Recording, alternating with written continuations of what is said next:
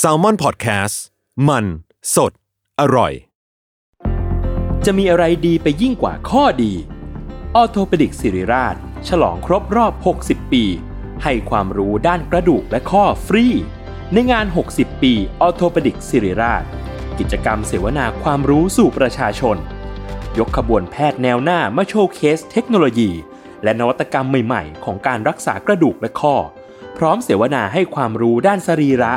สุขภาพร่างกาย การออกกำลังกาย และกายภาพบำบัดเบื้องต้น แถมด้วยเวิร์กช็อป คอนเสิร์ตจากศิลปินนักแสดง และของรางวัลอีกเพียบ ตั้งแต่วันที่ 13 ถึง 17 พฤษภาคม 2567 ณ โถงอาคาร 100 ปี สมเด็จพระศรีนครินทร์ โรงพยาบาลสิริราช อ่านรายละเอียดกิจกรรมเพิ่มเติมได้ที่เพจสิริราชออโทเปดิกส์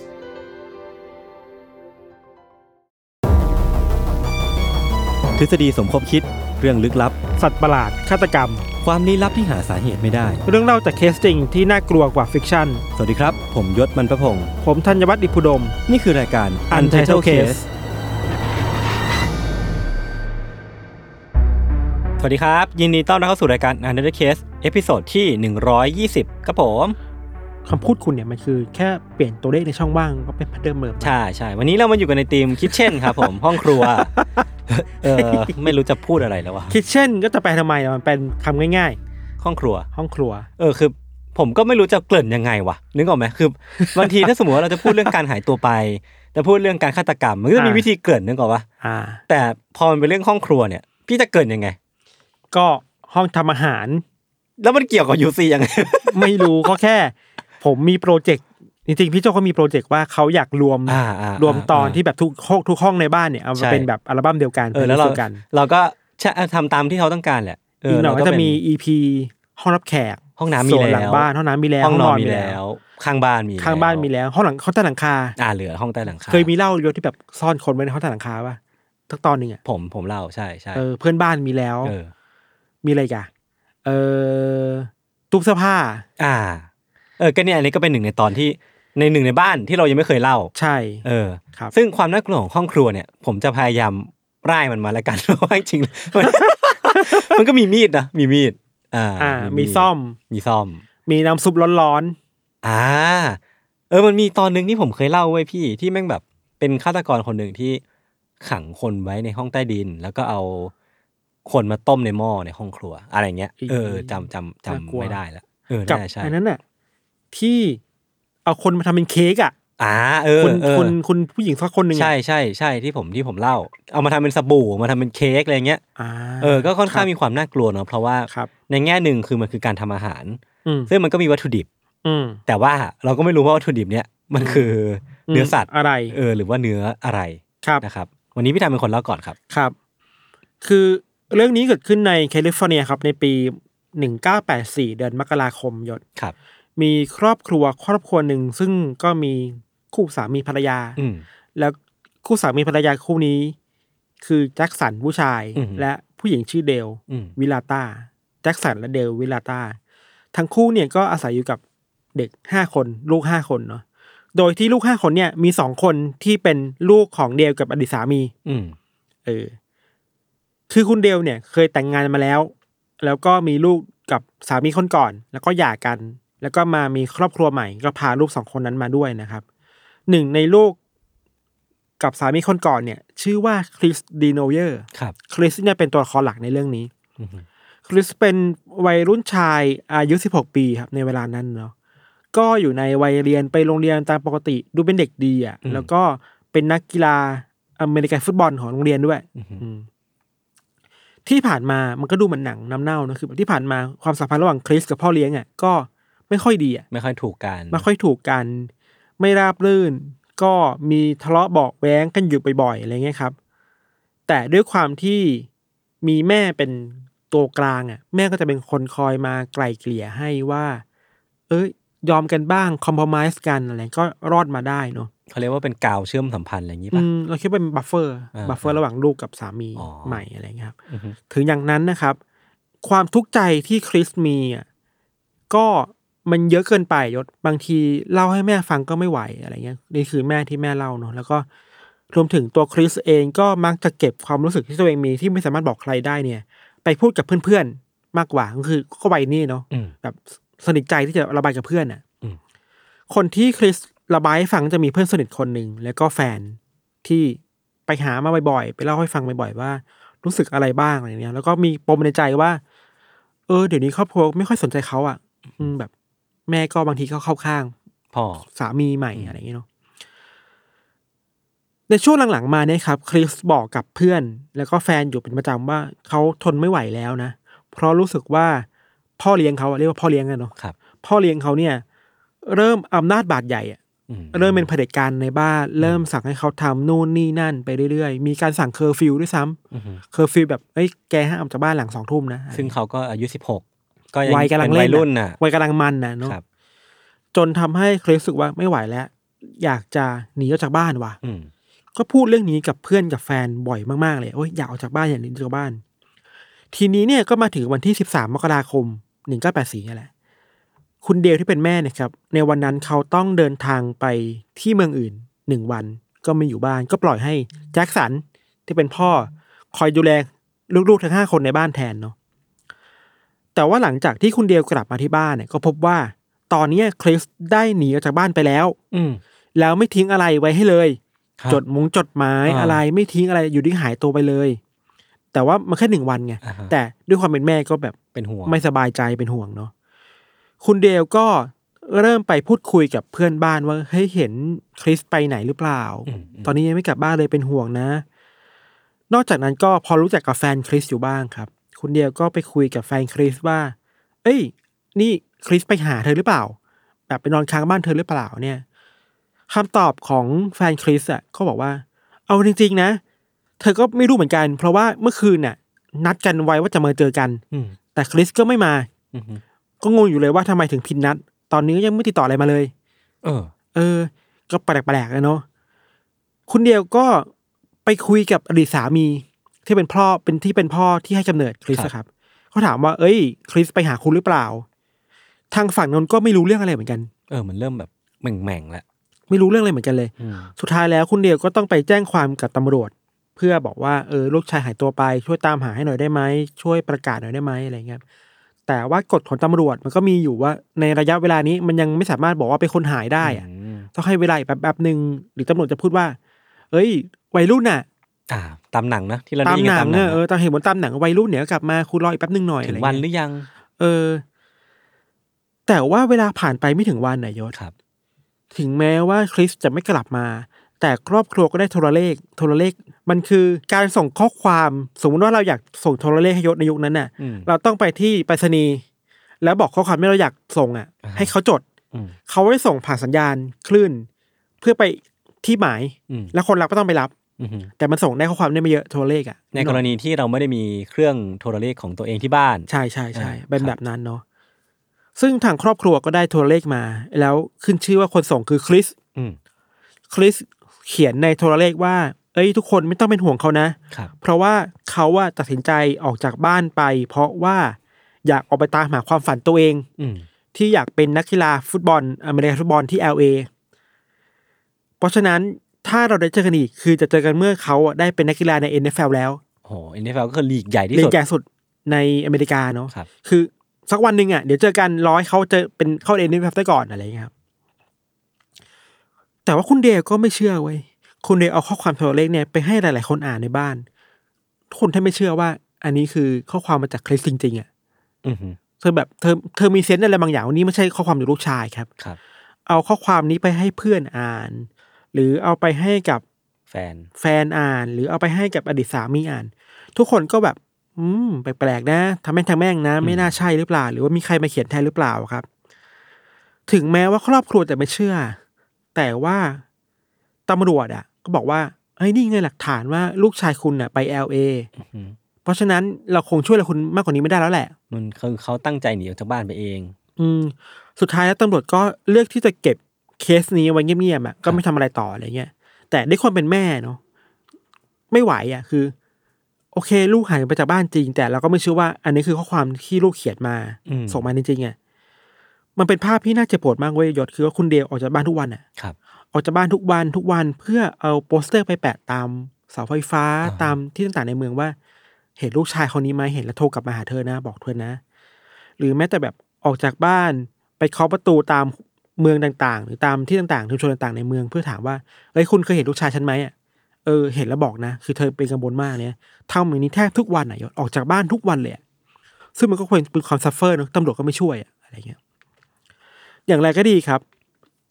เคสนี้มันก็เงียบหายไปจริงๆอ่ะ อืม ถึงแม้คุณเดียวยังยังอยากจะตามหาอยู่ แต่ด้วยความที่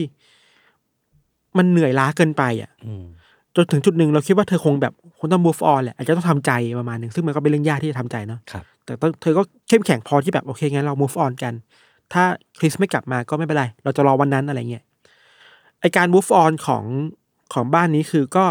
จะย้ายออกจากบ้านไป อืม ไปตั้งบ้านที่ใหม่แทนอะไรเงี้ย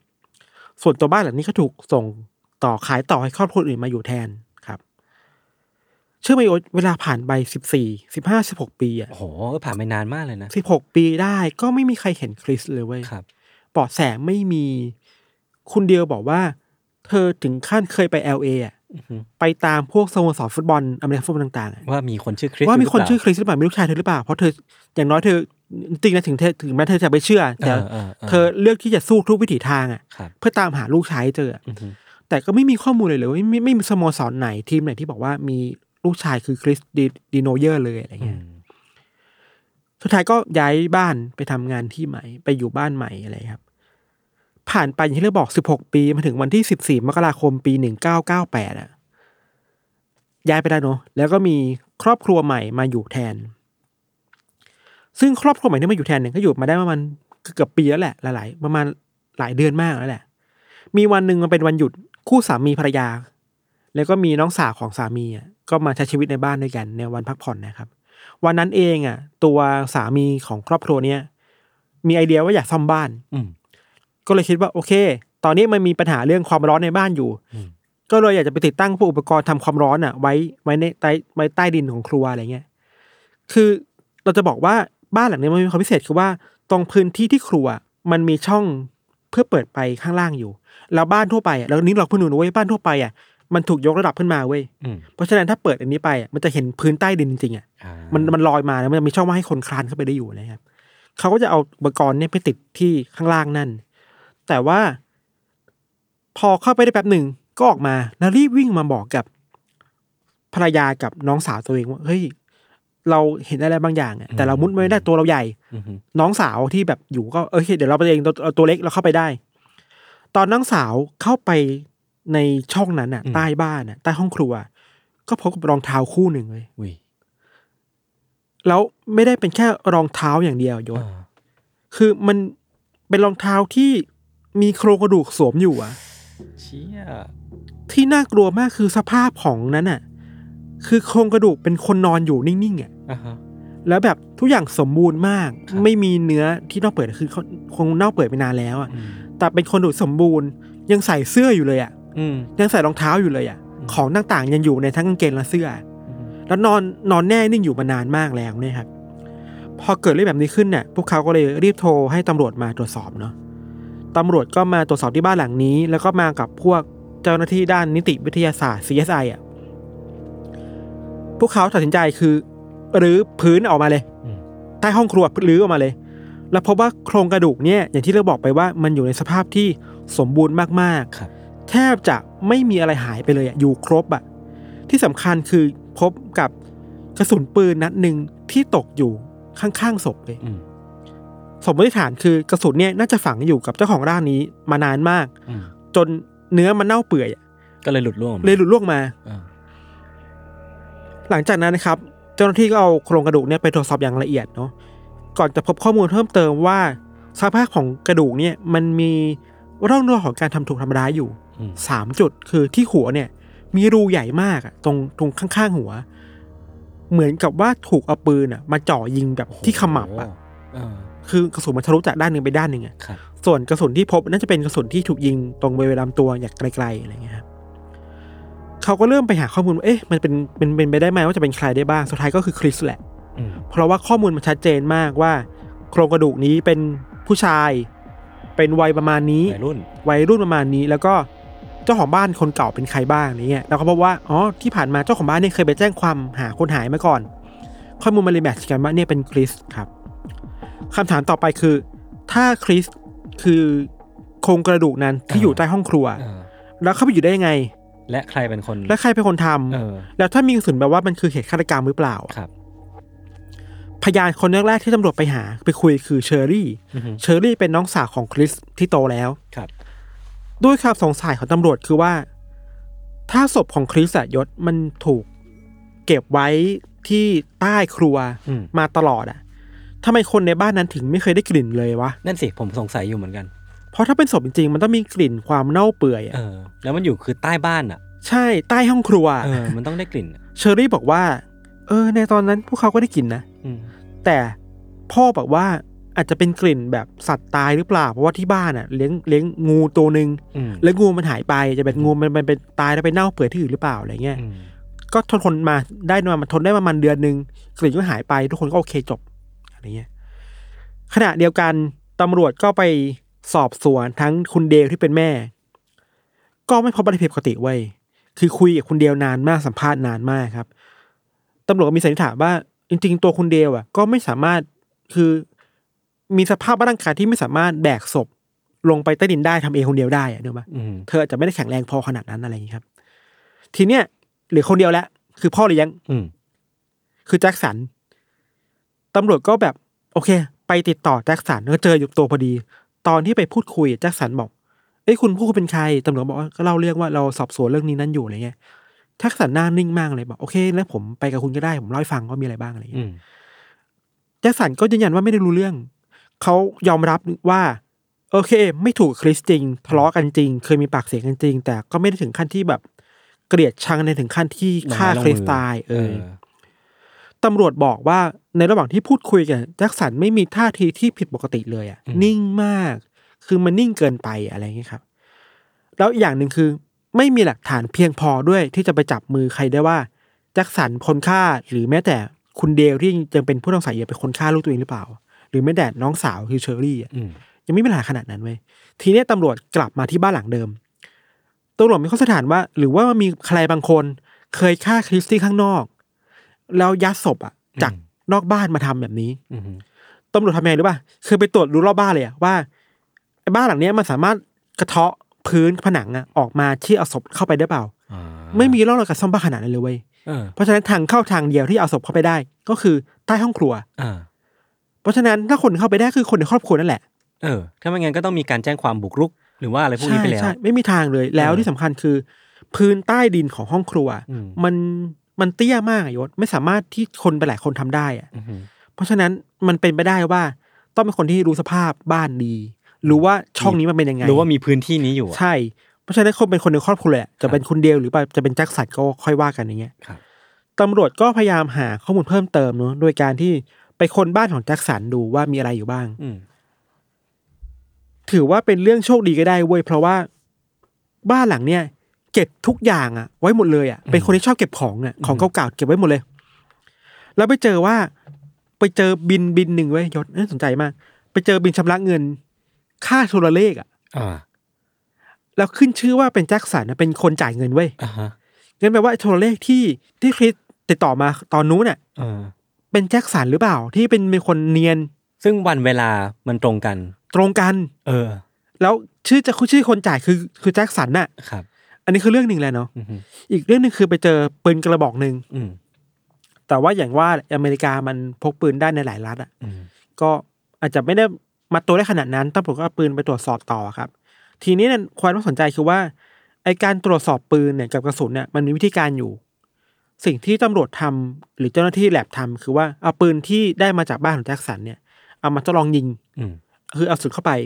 เหมือนที่เราดูหนังใน CSI อ่ะเวลามันเทียบกระสุนน่ะมันเทียบว่ารอยในลูกโม่อะ ตรงหรือเปล่า มันตรงหรือเปล่า คือกระสุนทุกทุกกระสุนที่ถูกเอามาออกมาจากปืนมันจะมี อัตลักษณ์ส่วนตัว อืม ตามรอยในช่องปืนน่ะนึกออกปะ อืม เวลายิงออกมามันจะมีรอยที่คล้ายกันในในในทุกกระบอกของปืนอันนั้นนะครับ ตำรวจก็เลยเอากระสุนปืนที่ยิงใหม่ มาเทียบกับกระสุนที่ถูกพบใกล้ๆกับศพ อืม มันแมทชกันพอดีเลยเว้ย อือฮึ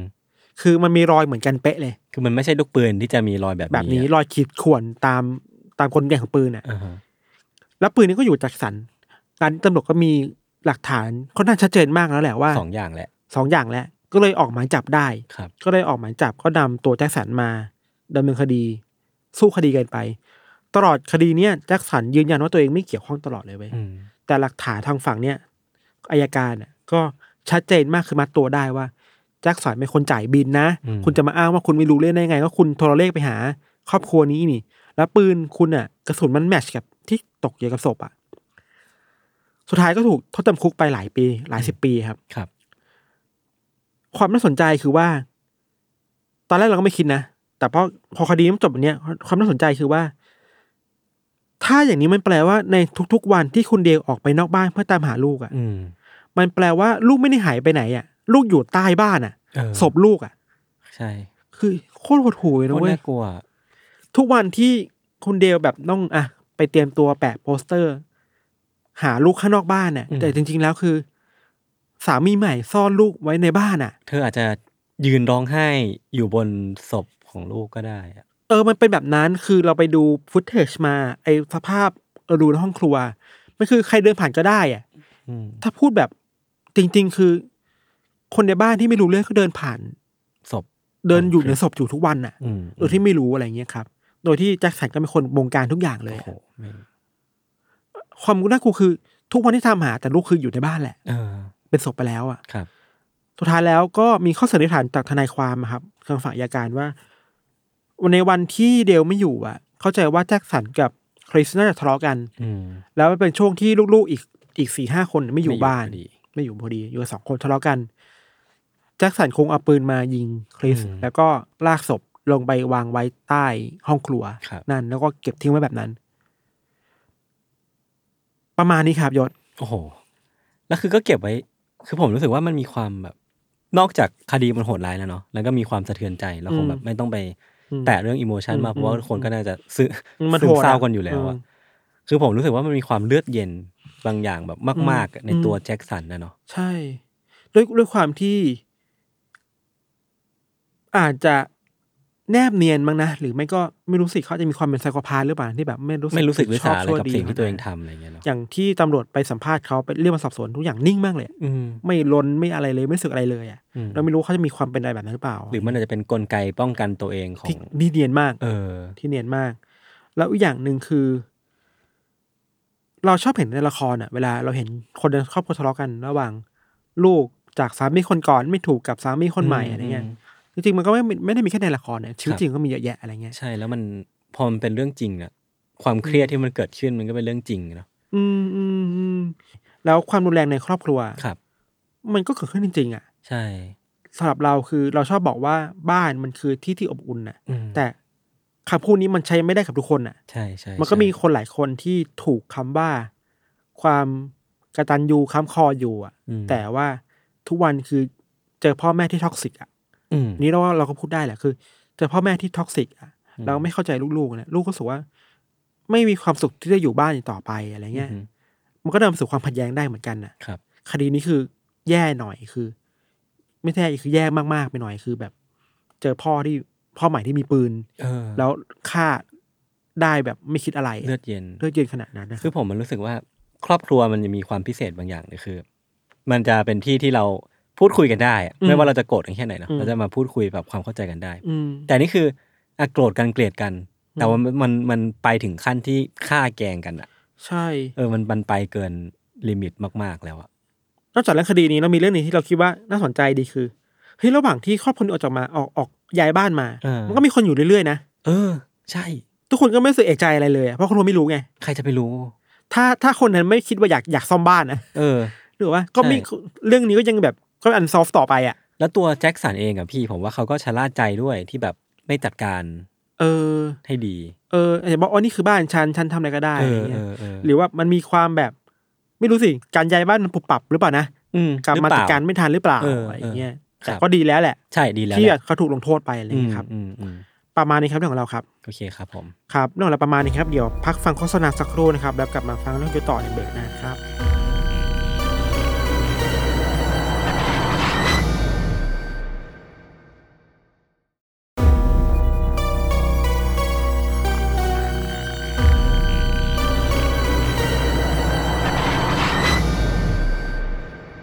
เคครับ กลับมาอยู่ในเบรกที่ 2 ของรายการ Under the Case ตอนที่ 120 ครับผม เนี่ยคุณกลับมาคุณก็มาเป็นแพทเทิร์นเดิมนะแค่เปลี่ยนตัวเลขนะ เรายังคงอยู่ในห้องครัวกันเหมือนเดิมนะครับ คุณไม่สนใจผม ไม่ละ คุณ ผม คุณไม่คุยกับผ ขี้ ม กี เลย จ อะ เออ คือ เขาจะ เรื่อ หาง ว่าเราเกลียดกันไหม ก็เขาก็น่าจะรู้แหละ ว่า คม เกลียดกันจริงๆ เออใช่ คือเรื่องที่ผมกำลังจะเล่าเนี่ย มันจะมีตอนที่พี่ธันพูดอ่ะ มันจะมีความเป็นครอบครัวเหมือนกัน มีเรื่องของความสัมพันธ์ในครอบครัว แล้วก็เป็นดราม่าที่มีความ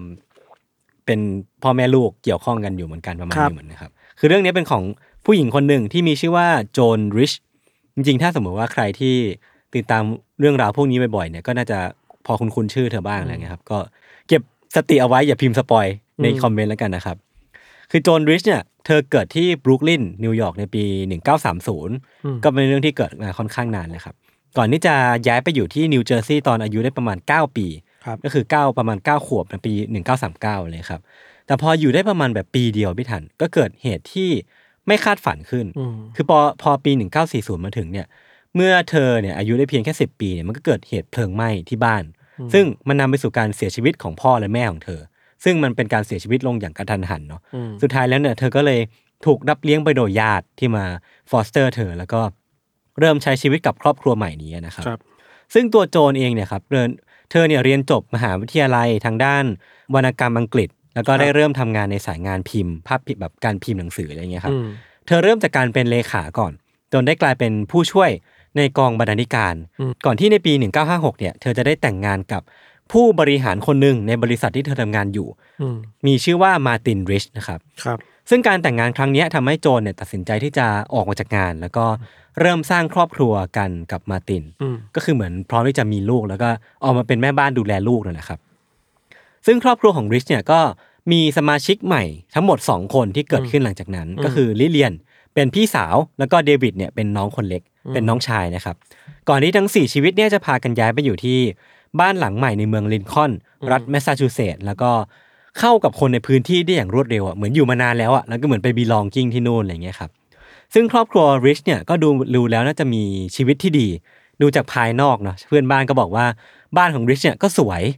ลูกๆก็น่ารัก แล้วก็แบบโจนก็ดูมีชีวิตดีเนาะเป็นแม่บ้าน มาร์ตินก็มีการงานที่มั่นคงเป็นผู้บริหารเลย แล้วก็แบบเออทุกอย่างมันดูดี แล้วก็ดูจะไปได้สวยทั้งหมดเลย อืม จนวันเวลาเนี่ยมันก็ล่วงเลยมาถึงวันที่ 24 ตุลาคมปี 1961 วันนั้นนะครับมาร์ตินเนี่ยที่เป็นพ่อเนี่ยก็รีบตื่นแล้วก็ออกจากบ้านไปแต่เช้าเลยเพราะว่า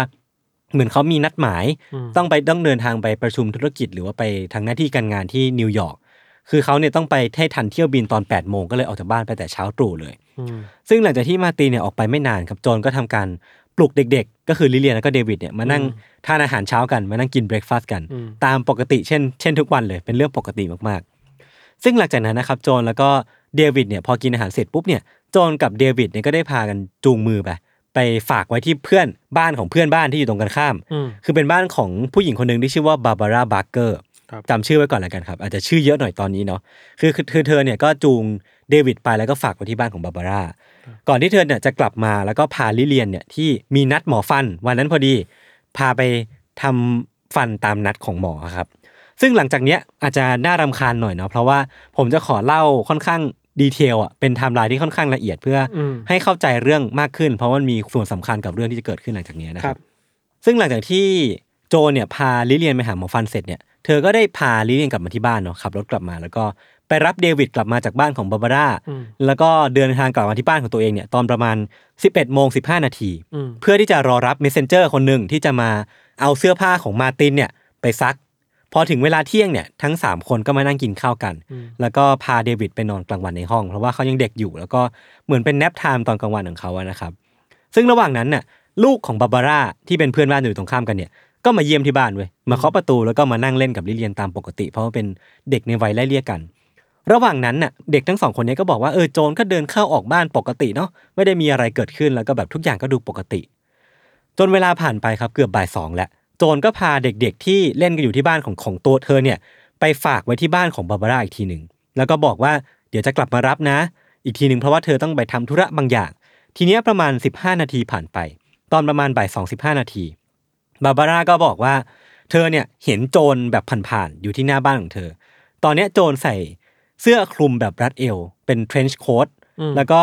เดินอย่างรวดเร็วอ่ะจาก หน้าบ้านเนี่ยไปยังถนนหน้าบ้านแล้วก็เหมือนไปหยุดที่รถของตัวเองแล้วก็แบบเดินไปเดินมาหน้าบ้านอ่ะ อืม เหมือนโจรเนี่ยเดินด้วยท่าทางแปลกๆไว้ไม่ทัน คือเธอเนี่ยยื่นมือออกมาสองข้างเนี่ย อ่า แล้วก็เดินเว้ย คนปกติก็ไม่ทำแบบนั้นบ้า เออมันมันไม่ใช่ท่าเดินปกติ ยิ่งเหมือนผีจีนนี่เหรอ ใช่เหมือนไม่แน่ใจว่ายืดแบบขนาดนั้นหรือเปล่า อ่า แต่ว่ายืดมาข้างหน้าแล้วก็เดินอะ อ่าๆ เออ แล้วก็บาบาร่าเนี่ยบอกว่าเหมือนเห็นโจรเนี่ยถืออะไรสีแดงๆบางอย่าง ครับ ในมือ เออแต่อันเนี้ยบางแหล่งก็บอกว่าไม่ได้ถือบางแหล่งก็บอกว่าถือ แต่ดูเป็นผู้ช่วยที่แบบพิลึก ใช่ อ่ะ แปลกๆเหมือนกัน อ่า ลักษณะเนี่ยบาบาร่าบอกว่ามีความเป็นไม่ได้ว่าโจรกำลังเล่นกับเด็กอยู่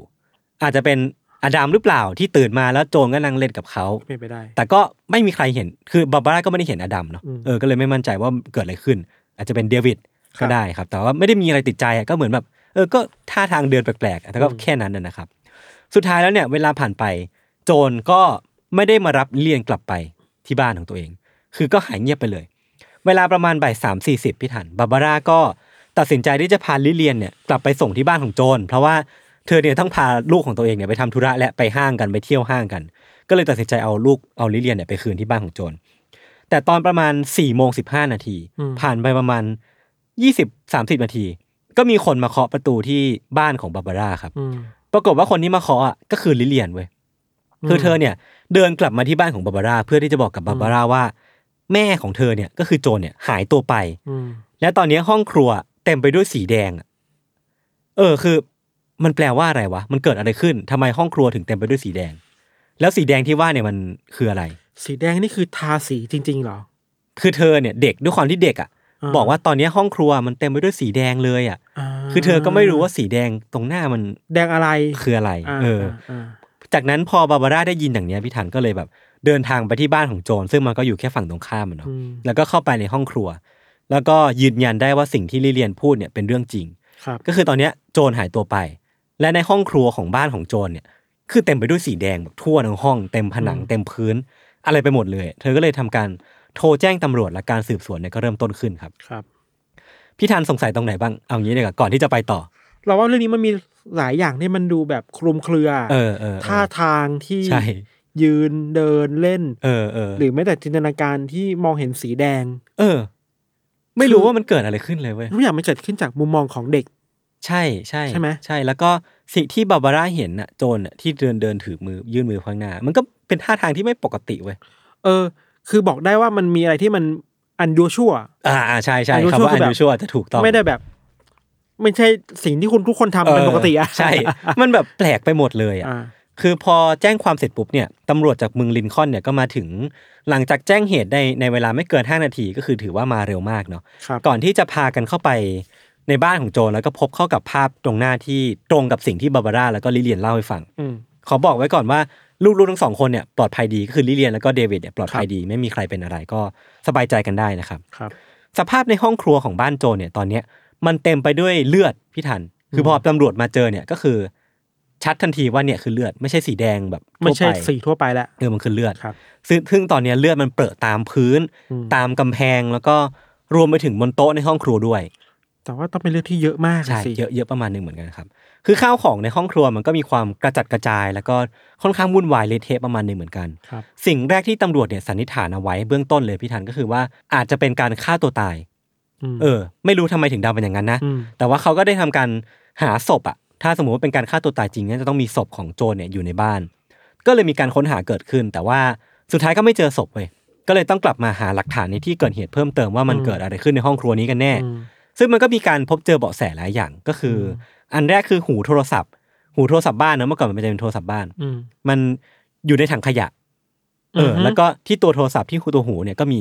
รอยเลือดเหมือนเป็นรอยจับอยู่อะเอออ ม ก็มันตกอยู่ในถังขยะ แล้วก็มี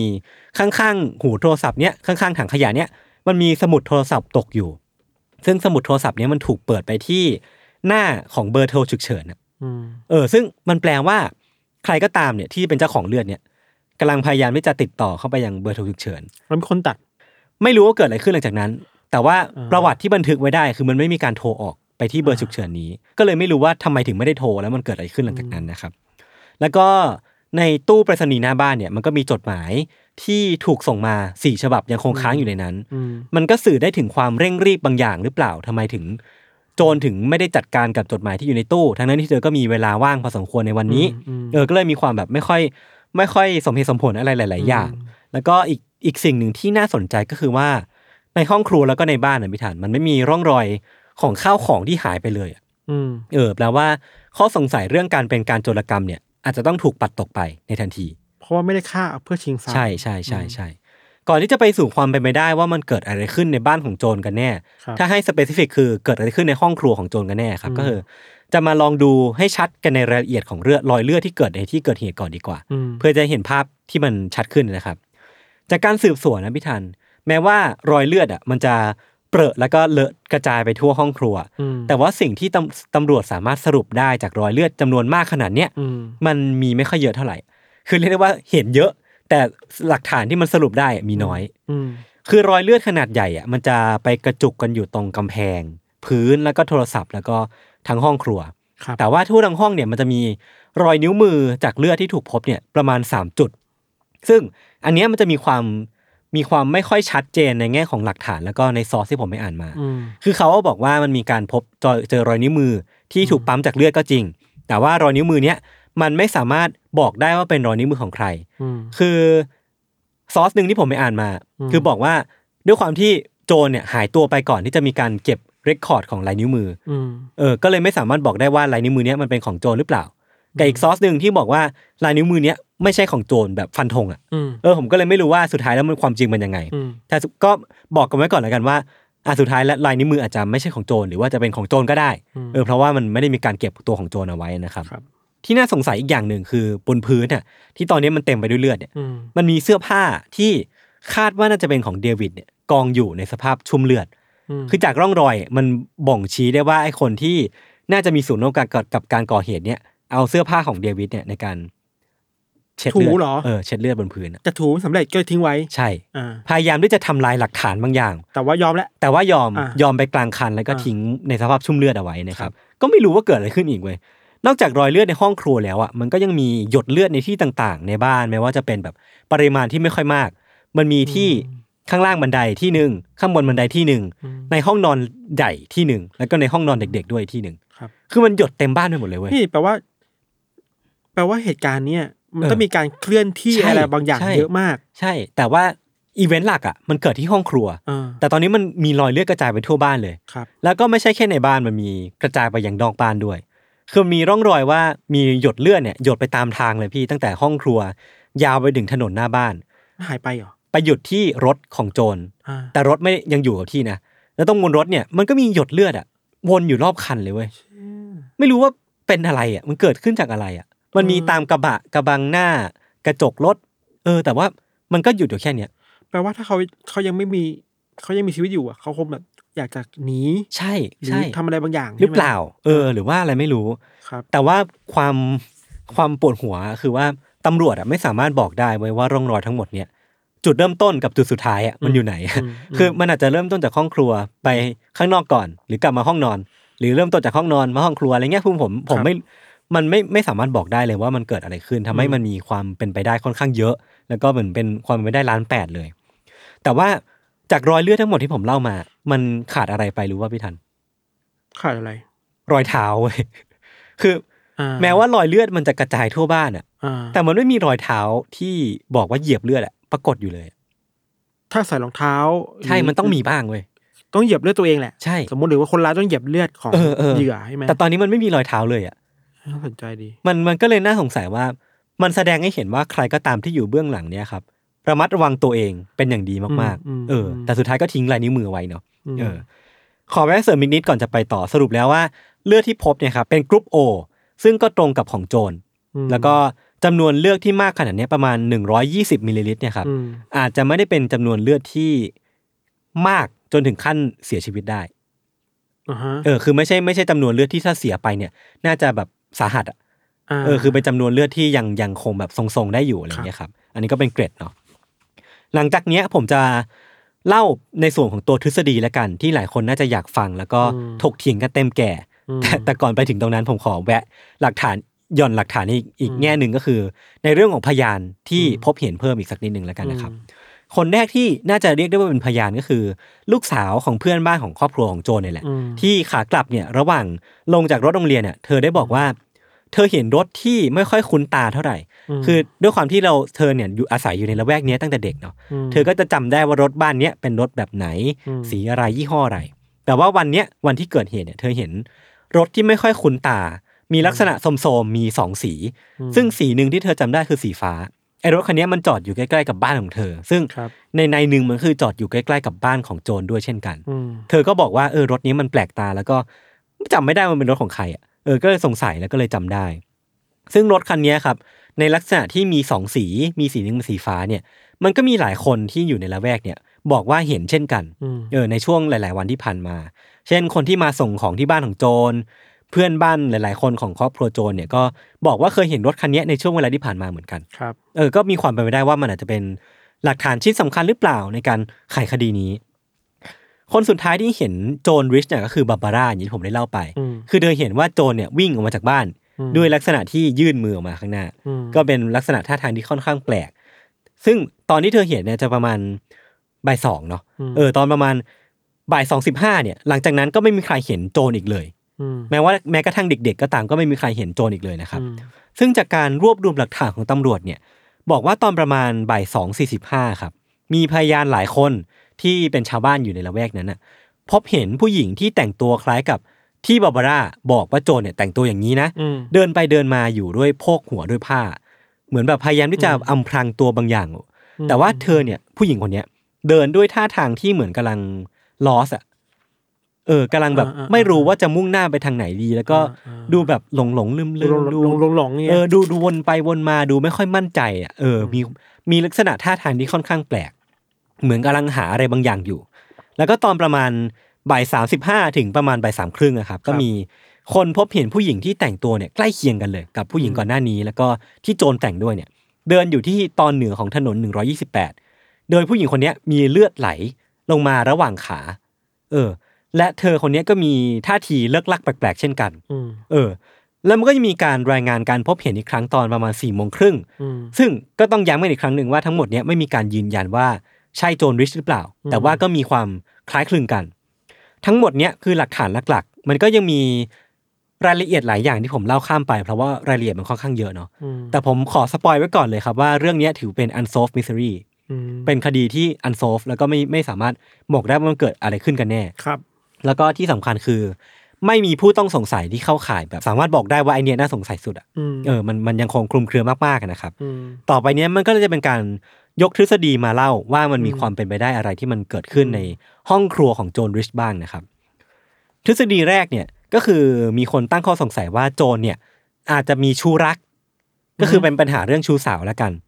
และทั้งสองคนเนี่ยก็คือโจนแล้วก็ตัวชู้เนี่ยอาจจะเผชิญหน้ากันในห้องครัว อืม แล้วก็ลงเอยด้วยเหตุหนองเลือดก็เป็นไปได้ อืม เออ คืออันเนี้ยมันก็จะมีหลักฐานที่สนับสนุนหลายอย่าง แล้วก็มีหลักฐานที่คัดงานกันหลายอย่างเช่นกัน หลักฐานแรกที่มันมาสนับสนุนก็คือว่า รอยนิ้วมือในที่เกิดเหตุอะพี่ทัน ที่มันยังไม่สามารถยืนยันตัวตนได้ว่าเป็นของใครอะ อืม มันอาจจะเป็นลายนิ้วมือของโจรเอง หรือว่าจะเป็นลายนิ้วมือของคนร้ายก็เป็นไปได้ อืม เออ แล้วคนร้ายก็อาจจะเป็นตัวชู้ก็ได้ แล้วก็อันเนี้ยก็คือเรื่องรถสองสีอะที่ผมได้เล่าก่อนหนั้นเนี้ยว่ามีคนพบเห็นบ่อยๆ มันอาจจะเป็นรถของชู้ก็ได้ ซึ่ง มันอาจจะทำให้เรื่องราวทั้งหมดมันเมคเซน s e มากขึ้นว่าเป็นรถของใคร และก่อนที่ตัว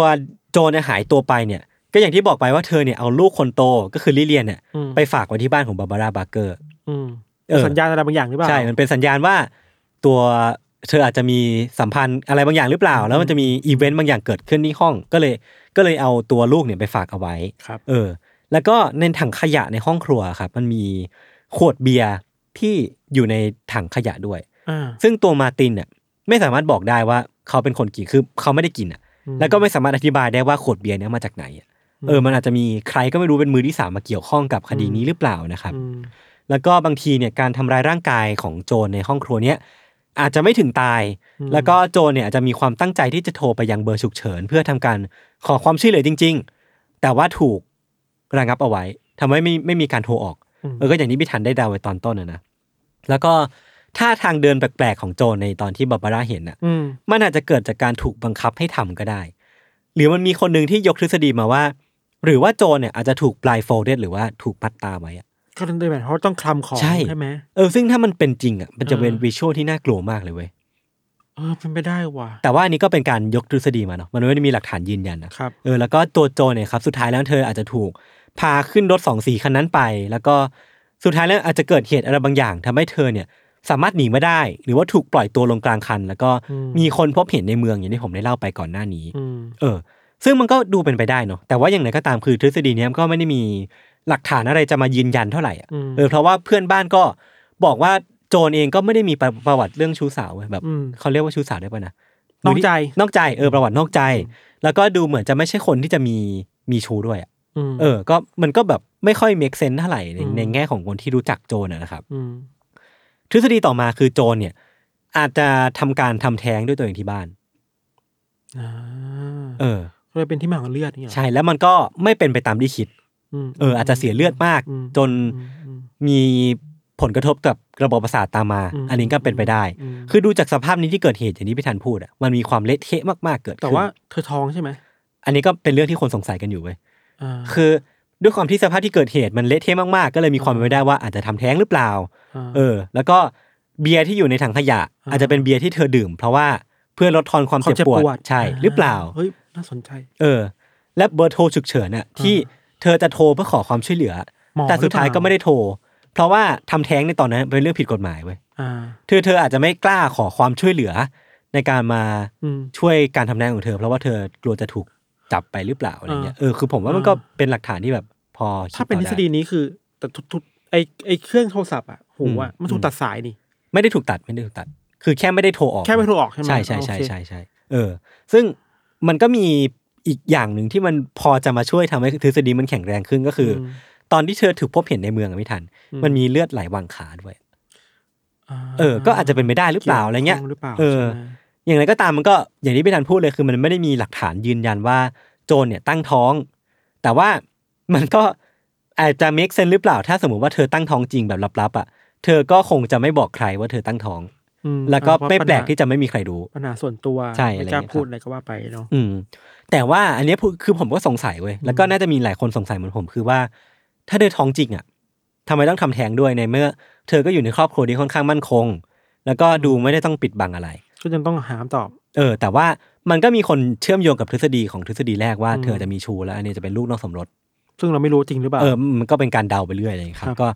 พยายามเดาอยู่ในขอบเขตแล้วกัน ครับ อืมคือก็มันก็ก็เป็นไปได้เว้ยแล้วก็มีแบบมีหลาย ๆ อย่างที่คนเขาก็คิดกันไป อืม ทฤษฎีสุดท้ายที่ผมจะพูดถึงจริงมันมีอีกประมาณสองสามทฤษฎีเนาะ ครับ แต่ว่าไม่ค่อยเมคเซนเท่าไหร่ ทฤษฎีเนี้ยเป็นทฤษฎีที่คนพูดกันเยอะที่สุดเว้ยผมก็เลยตั้งใจเก็บไว้สุดท้าย อืม คือทฤษฎีเนี้ยมันมาจากหลักฐานที่นักข่าวคนหนึ่งครับ ได้ไปเจอประวัติการยืมหนังสือของคุณโจรที่ห้องสมุดของเมือง อืม แล้วพบว่าในช่วงเดือนที่ผ่านมาในช่วงสองสามเดือนที่ผ่านมา โจรได้ทำการยืมหนังสือหลายต่อหลายเล่ม เช่น เล่มแรกคือ The Hunt for Richard t o p ซึ่งหนังสือเล่มเนี้ยมันเป็นหนังสือที่ว่าด้วยการตั้งใจหายตัวไปของนักเรียนคนหนึ่ง อ่าฮะ อีกเล่มหนึ่งชื่อว่า Death of the Heart หนังสือเล่มเนี้ยเป็นนิยายที่เล่าการหายตัวไปของเด็กกำพร้าคนหนึ่ง อีกเล่มหนึ่งที่ค่อนข้างชัดเจนคือ Into Thin Air คือมันเล่าเรื่องผู้หญิงคนหนึ่งที่หายตัวไป และทิ้งรอยเลือดกับผ้าชุ่มเลือดเอาไว้ที่บ้าน เออ มันเหมือนกับที่โจรเกิด แต่ ขึ้น ทุกอย่าง ไม่มี คือ ผิดล เกี่ยวกับการหายตัวไป ใช่ คือกลายเป็นว่าผลสรุปโดยรวมไม่ทัน ในช่วงซัมเมอร์ปี 1961อ่ะ อ่า โจนได้ทำการยืมหนังสือที่เกี่ยวข้องกับการฆาตกรรมและการหายตัวไปถึง 25 เล่ม แนวนี้หมดเลย เออ ซึ่งมันเยอะมากเว้ย มันทำให้หลาย ๆ คนน่ะ พอจะเดาได้ว่าทฤษฎีที่ต่อไปที่ผมจะพูดถึงอ่ะคืออะไร พี่ทันพอ น่าจะเดาได้เนาะ เออตั้งใจหายไปเซต เออ ติ้งอะไร ใช่ บางอย่าง ใช่ใช่มันคือทฤษฎีแบบนั้นเลยเว้ย คอนเกิลนี้เหรอ มันคือกอนเกิล อ่า คือคนก็เดากันเว้ยว่าโจนน่ะอาจจะเป็นคนเซตฉากในห้องครัวทั้งหมดขึ้นเอง อ่า เพราะว่ามันเป็นหนึ่งในแผนการที่จะหายตัวไปของตัวเองก็เป็นไปได้ เออ อันนี้ดูเซ็กซี่เนาะ เออเออ แต่ว่ามันก็ไม่ได้ยืนยันเนาะ แต่เลือดมันก็ถูกถูกวิเคราะห์แล้วป่ะ ใช่ DNA เป็นเรื่องของโจนเองเป็นเรื่อง ใช่ไหม แต่ว่าสุดท้ายมันก็เธอก็เสร็จได้เว้ย หรอ ถ้าถ้าคนคิดว่าจะเสร็จได้มันก็เสร็จได้แหละ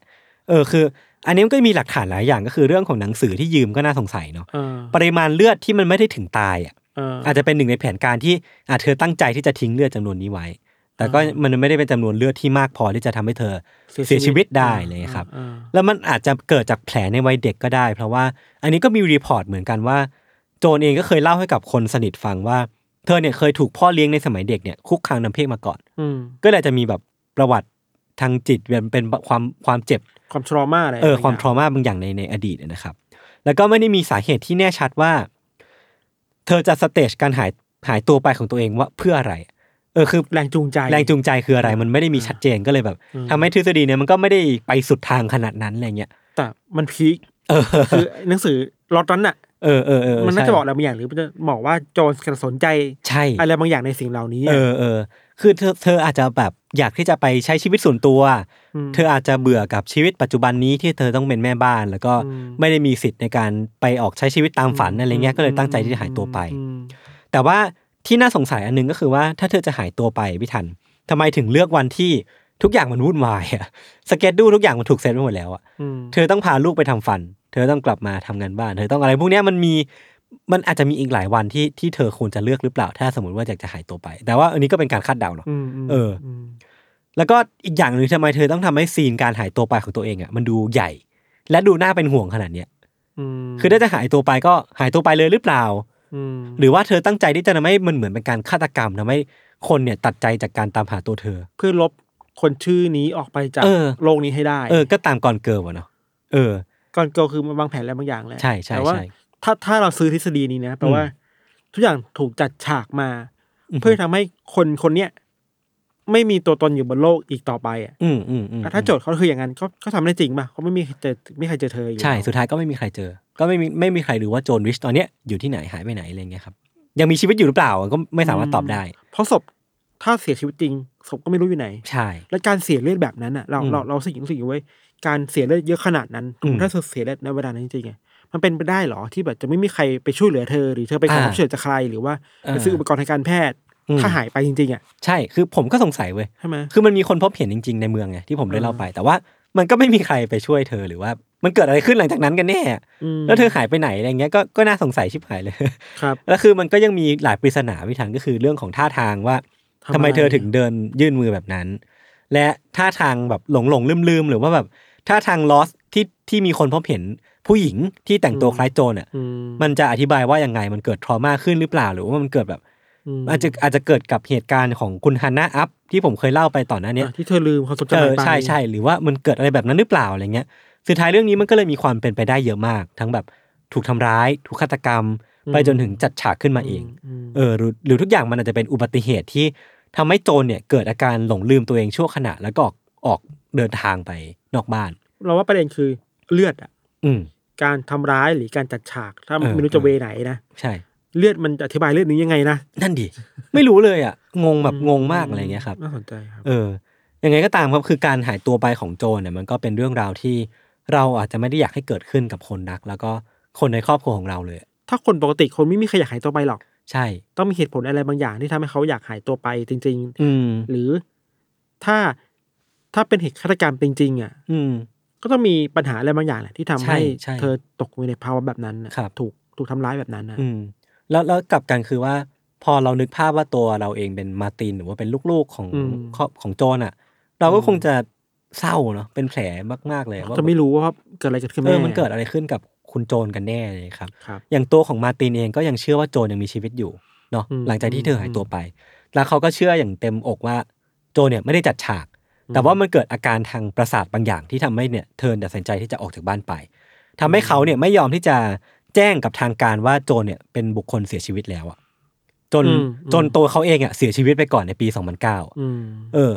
ผมก็ไม่รู้ว่าทุกวันเนี้ยมีการบอกว่าโจนริชเนี่ยเสียชีวิตอย่างเป็นทางการแล้วหรือยังเลยครับ อืม อืม อืม ก็มันก็เป็นเรื่องเศร้าๆประมาณหนึ่งกัน ครับ ส่วน เรา ตัวพี่ธันมีทฤษฎีไหม ไม่ค่อยมีเลยว่าที่ซีรีส์ที่ยศพูดมามันหลากหลายแล้วอ่ะเราคิดว่า อืมอืม เราสนใจอันสุดท้ายอ่ะ อืม คือมัน เออว่ะมันแมทชกัน เออ หลายๆอย่างเนาะ ใช่ใช่ใช่ใช่ กับเวลาพูดถึงเรื่องทำแท้งอะเราคิดว่า อันหนึงที่น่าคุยต่อมันไม่ใช่อาจจะไม่ใช่ทฤษฎีอะไรขนาดนั้นคือว่า ถ้าเราเลือกเลือกจิ้มทฤษฎีนี้จริง ๆ ว่าโอเค ปัญหาคือเธอทำแท้งอะ ครับ ก็คงไม่มีผู้หญิงผู้หญิงคนไหนอยากทำแท้งป่ะ ใช่ โดยขนาดนั้นคือไม่ได้ เออ มีผู้หญิงคนไหน ตั้งใจท้องไปทำไปทำแท้งอะ เออมันไม่ไม่ไม่มีทาง หรือว่าถ้ามาเวนี้จริงๆไอ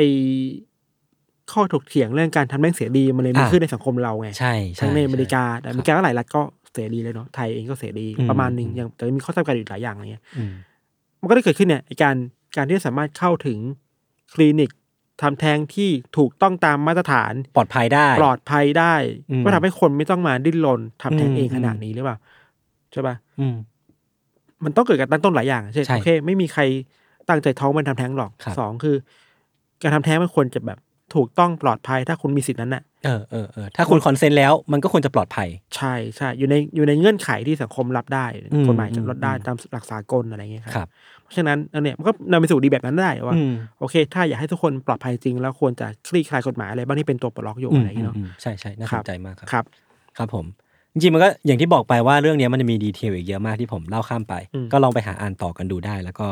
ใครมีทฤษฎีอะไรก็มาบอกกันได้ มันดูเป็นแบบ Netflix adaptation มากเลยอะ เออคือคือผมพยายามหาเว้ยว่าก่อนเกิลเบสออนเรื่องนี้หรือเปล่า มีด็อกิเมนทารีเรื่องนี้หรือเปล่ามันดูเป็นเหมาะกับเกมสารคดีอ่ะ เออไม่แน่ใจแฮะลองลองหาดูกันได้นะครับ ครับ โอเคครับ วันนี้ก็ประมาณนี้ครับ ก็จะเห็นภาพของห้องครัวไม่แน่ใจว่าจะยังกินข้าวกันอร่อยเหมือนเดิมหรือเปล่า